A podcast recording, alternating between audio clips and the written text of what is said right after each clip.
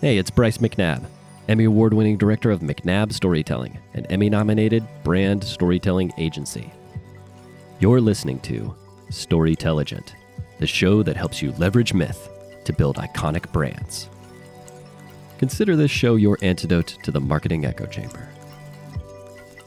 You're welcome. I just know right out of the gate, I'm probably going to offend some people. Hang with me. Um, this is going to be uh, just counter to a lot of how we believe our job as the marketer, our job as the brand storyteller is um, is supposed to go. Like what we believe about our role is informed about our environment, and the sad truth is that our environment is sick. Our environment is suffering from the disease. And if you um, have seen any of my content so far, you understand what I mean by the disease. The disease is the inability to see your organization from the outside looking in. It's the inability to see your organization from your customer's point of view. Basically, what it means is the disease is the insulated perspective that inevitably takes hold of us within organizations. And we lose track of what the role of that organization actually is. And we completely lose sight of the truth and the reality of that organization. That that organization serve as, serves a very specific purpose, and that purpose is a very specific person. It is called our customer our client, right? Um, our member, okay? Like I was trying to think of like in the nonprofit space, what is the what is the word for that, right? Like um, the person that we're serving, this human being, that is the purpose of the organization. However, what happens is the organization always takes on a self-serving attitude. Oh, I forgot to drop the title of this this episode. The title of this episode is I think it's going to be that the story that you want to tell is not the story you should be telling. That your marketing isn't for you. It's not for you. It's for your customer. Okay? That going back to what I was talking about, the purpose of every organization. Hopefully, this is probably just like not not true, right? But as it should in my ideal framework of what what business actually is is that the purpose of every organization is to serve a specific human being right um, so let me just explain what what i believe the purpose of business is the purpose of business is to add value to another individual. It is value exchange. We are, we do business and we conduct business, whether you're for profit or not profit. Okay, you serve the purpose of adding value to another person, or adding value to your community, or to society, or to the world. Right, like what we're trying to do on an individual basis is raise someone's level of um, of quality of life. That's what I meant to say. Raise their quality of life, improve their situation, make make their situation better than it was before we encountered them. That's what we're hoping for. Because by default, we tend to be selfish, self-absorbed, and um, and and therefore that is a destructive approach. I'm thinking about um, Mr. Smith in The Matrix when he's talking to Morpheus and he explains the human situation. Every mammal on this planet instinctively develops a natural equilibrium with the surrounding environment, but you humans do not. You move to an area and you multiply and multiply until every natural resource is consumed. And the only way you can survive is to spread to another area.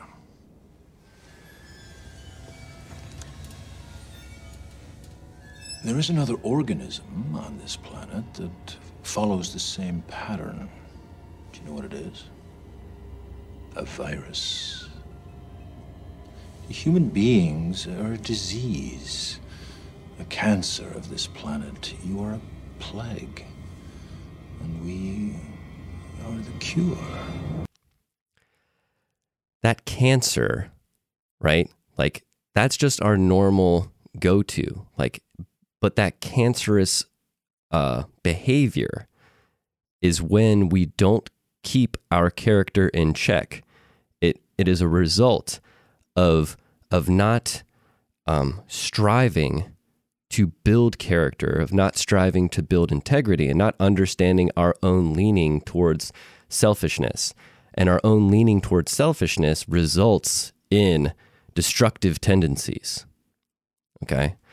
Um, so that's why I believe there's a lot of hostility towards capitalism, is because people see that capitalism brings the worst out of people in terms of greed. If you look at any system, you can argue that it brings the worst out of people defined on what that system tends to amplify the most, right? But yes, it will bring the worst out of us focused on greed and we start to focus on self self interest because it's our natural tendency to focus on self interest. Okay. So, our daily practice should be to recognize that and fight that and use our work as a vehicle to refine our character, to, to improve ourselves but the irony is, when I say improve ourselves, I'm talking about humility and I'm talking about empathy. And I'm preaching to myself here, right? Because these are now, I'm now speaking about ideals that I have not met.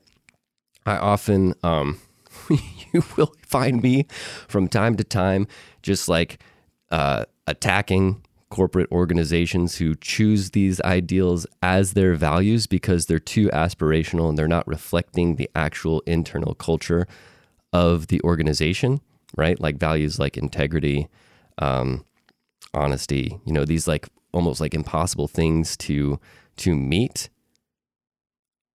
But I believe that when we approach business for what it truly is, which is it is a value exchange between a individual or a collective of individuals and an organization for the sole purpose of that organization is providing value to that individual or to that group to improve their quality of life, then that organization's purpose is to serve that group of people, which means that those customers should be the most important um, focus of the organization, that the organization should orbit around the customers. Customer centricity, right?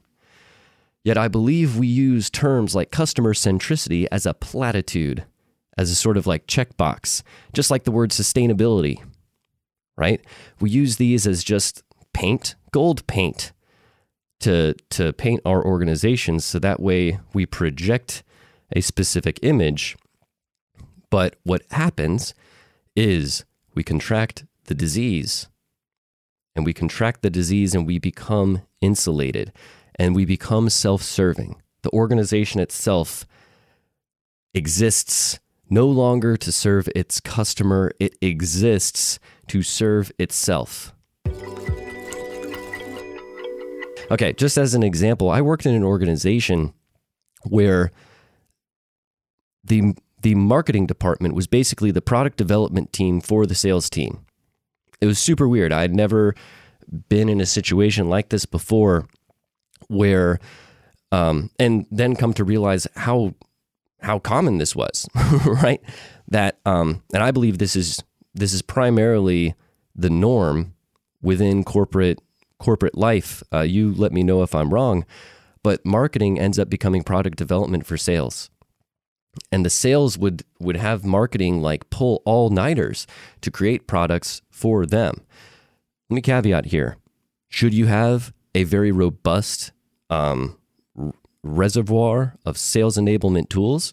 Absolutely. Should you have the basic sales enablement tools that your sales team needs? Duh. Right? But make that platform quickly and then let marketing do its job. Also, the other thing is there's another reason as to why sales has that thumb on marketing the whole time. It's often because marketing doesn't understand their role as a revenue driver for the business. Told you this was going to be a painful, painful and offensive episode. So again, I warned you. All right. But yeah, I this is why I hate this this nonsense about branding versus marketing that's been popped up because it's just it's just a continuation of the whole marketing versus sales dichotomy, right? I'm going to do a video in the future really digging into marketing versus sales. Again, it shouldn't be a versus, right? Like your sales team should be some of your your um, strongest compatriots because great marketing is salesmanship at scale Okay. Um, so you should be talking to salespeople because they they know all the clients and all the customers and they're talking directly to them. So they are a wealth of knowledge. But they're a double-edged sword when when you now become when you're now serving your sales team. Because when marketing is only serving their sales team, marketing's attention has gone completely off of the customer. So now you've created a completely insulated um, marketing department where they're not customer facing, they're sales facing. Who's most important to you when you're sales facing? Your VP of sales or your executive vice president of sales, right? Or your or your um, VP of business new business development. That's who ends up becoming your focus. So now your entire um, your entire goal is to entrench yourself politically in your organization. So that way you can understand how to properly get things through that revision process and um, and it becomes your lifeline, right? So you're now you your your survival, your job security depends on how deeply you entrench yourself within your the politics of your organization and how deeply you navigate it. That becomes your goal not how much can I learn about my customer. That's the disease. And so what happens is we say we're serving our customers, right? We say we're purpose driven, but our purpose is to serve ourselves. Our purpose is to serve our own internal politics. And um and our purpose is to serve our own sales team, right? And not to be students of our customers and to to constantly be understanding how we need to speak to them. Now you could be listening to this as a as a brand storyteller as a marketer you're listening to this and you're probably like yeah this is painful but if you listen to this and you've been on the other side you also might be wondering why is this a bad thing to be product development for sales well if sales is asking you for stuff right they're asking you for for content. Any sort of thing that marketing creates is a messaging tool, it's a communication tool. It's designed to transmit a message from us to our customer. How is marketing going to understand what resonates with them if they don't know them? Now you're depending your entire creative decisions off of what the sales team tells you. And I'm not sure if you know sales teams so much, but uh, they're not the most creative people. No offense, sales team right? Like mad respect for you guys. But they're they're not they're they don't have the creative power that the people in marketing do. That's why you went into marketing. You found an opportunity to where you can continue to be creative um, and not have to kill your soul so much, right? Which is why you never wanted to go into icky sales in the first place. You wanted a space where you could be creative. That's why you ended up in marketing, right? But your creativity isn't valuable unless it's designed to achieve specific goals. And those goals are resonating with our customer. You know, like what value is your brand story if its sole purpose is to make the VP of sales happy. What value is your is your um, sales enablement content if its sole purpose is to make your CEO happy? The whole reason you needed this content in the first place, the whole reason the organization needed this content in the first place is because they wanted a response from the customer.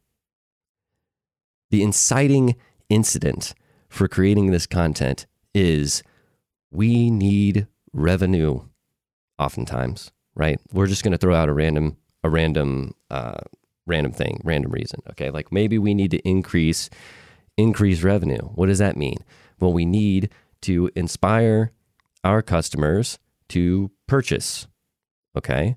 Um, how are we going to do that? Well, let's do that through a video that tells them about our product. Okay, great. So the whole purpose, the instigator, was to get your customers to do something. That's the goal. That should be on the brief, right? Like, what are we trying to do? We're trying to get a response from the customers. That's what we're trying to do. What does the focus become? The end focus and the reality is that you're trying to make something that makes the, the highest people on the chain happy. And we're hoping that they're trying to think about it from the customer's perspective. That's what we're hoping, right? But is everybody, but everyone else up the chain, that's not their goal. Their goal is to design it for the highest person on the chain. Their goal is not to design it for the customer anymore. Now, it be- because it becomes an internal project, right? It's like, hey, we're creating a video.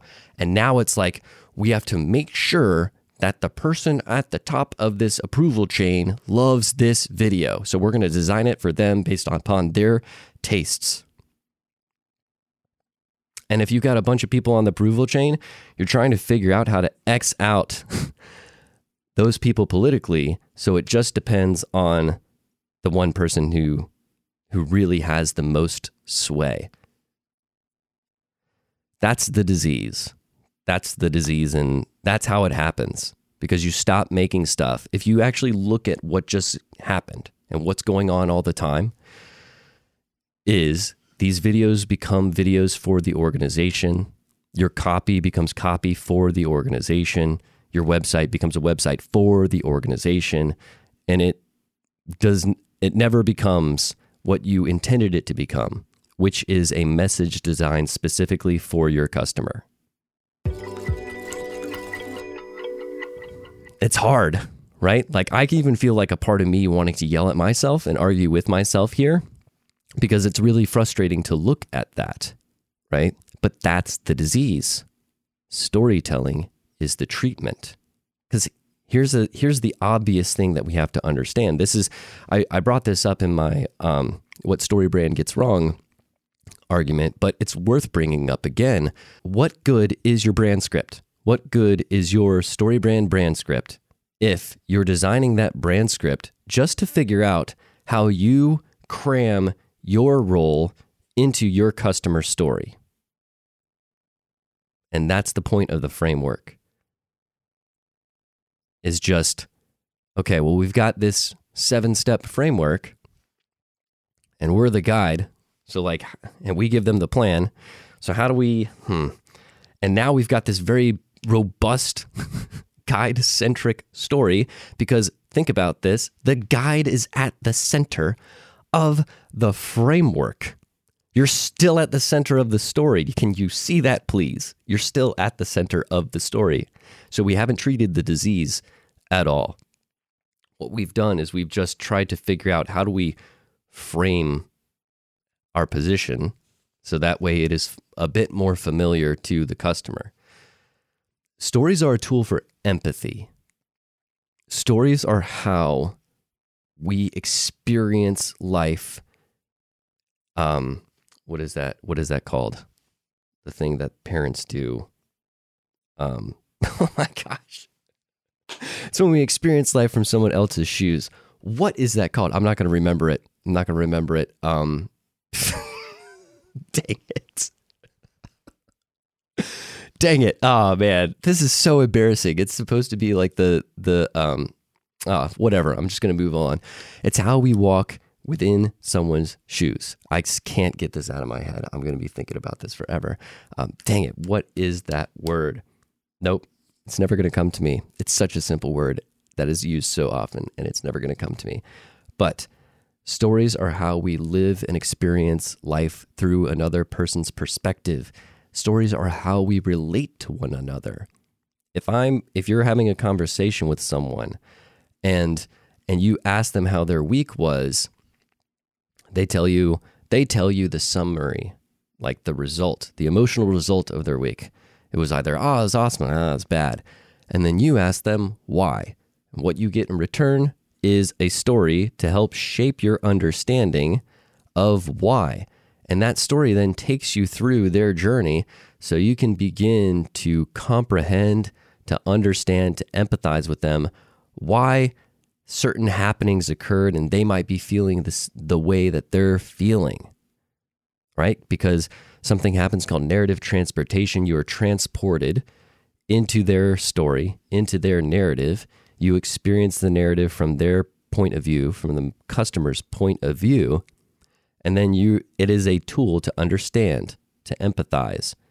And if from narrative transportation, you're actually able to experience the emotions that they experience. This is why when we watch films, we all cry at the same times, we get angry at the same times, um, we get scared at the same times. Okay, um, that that emotional engineering is intentional and it is a result of storytelling.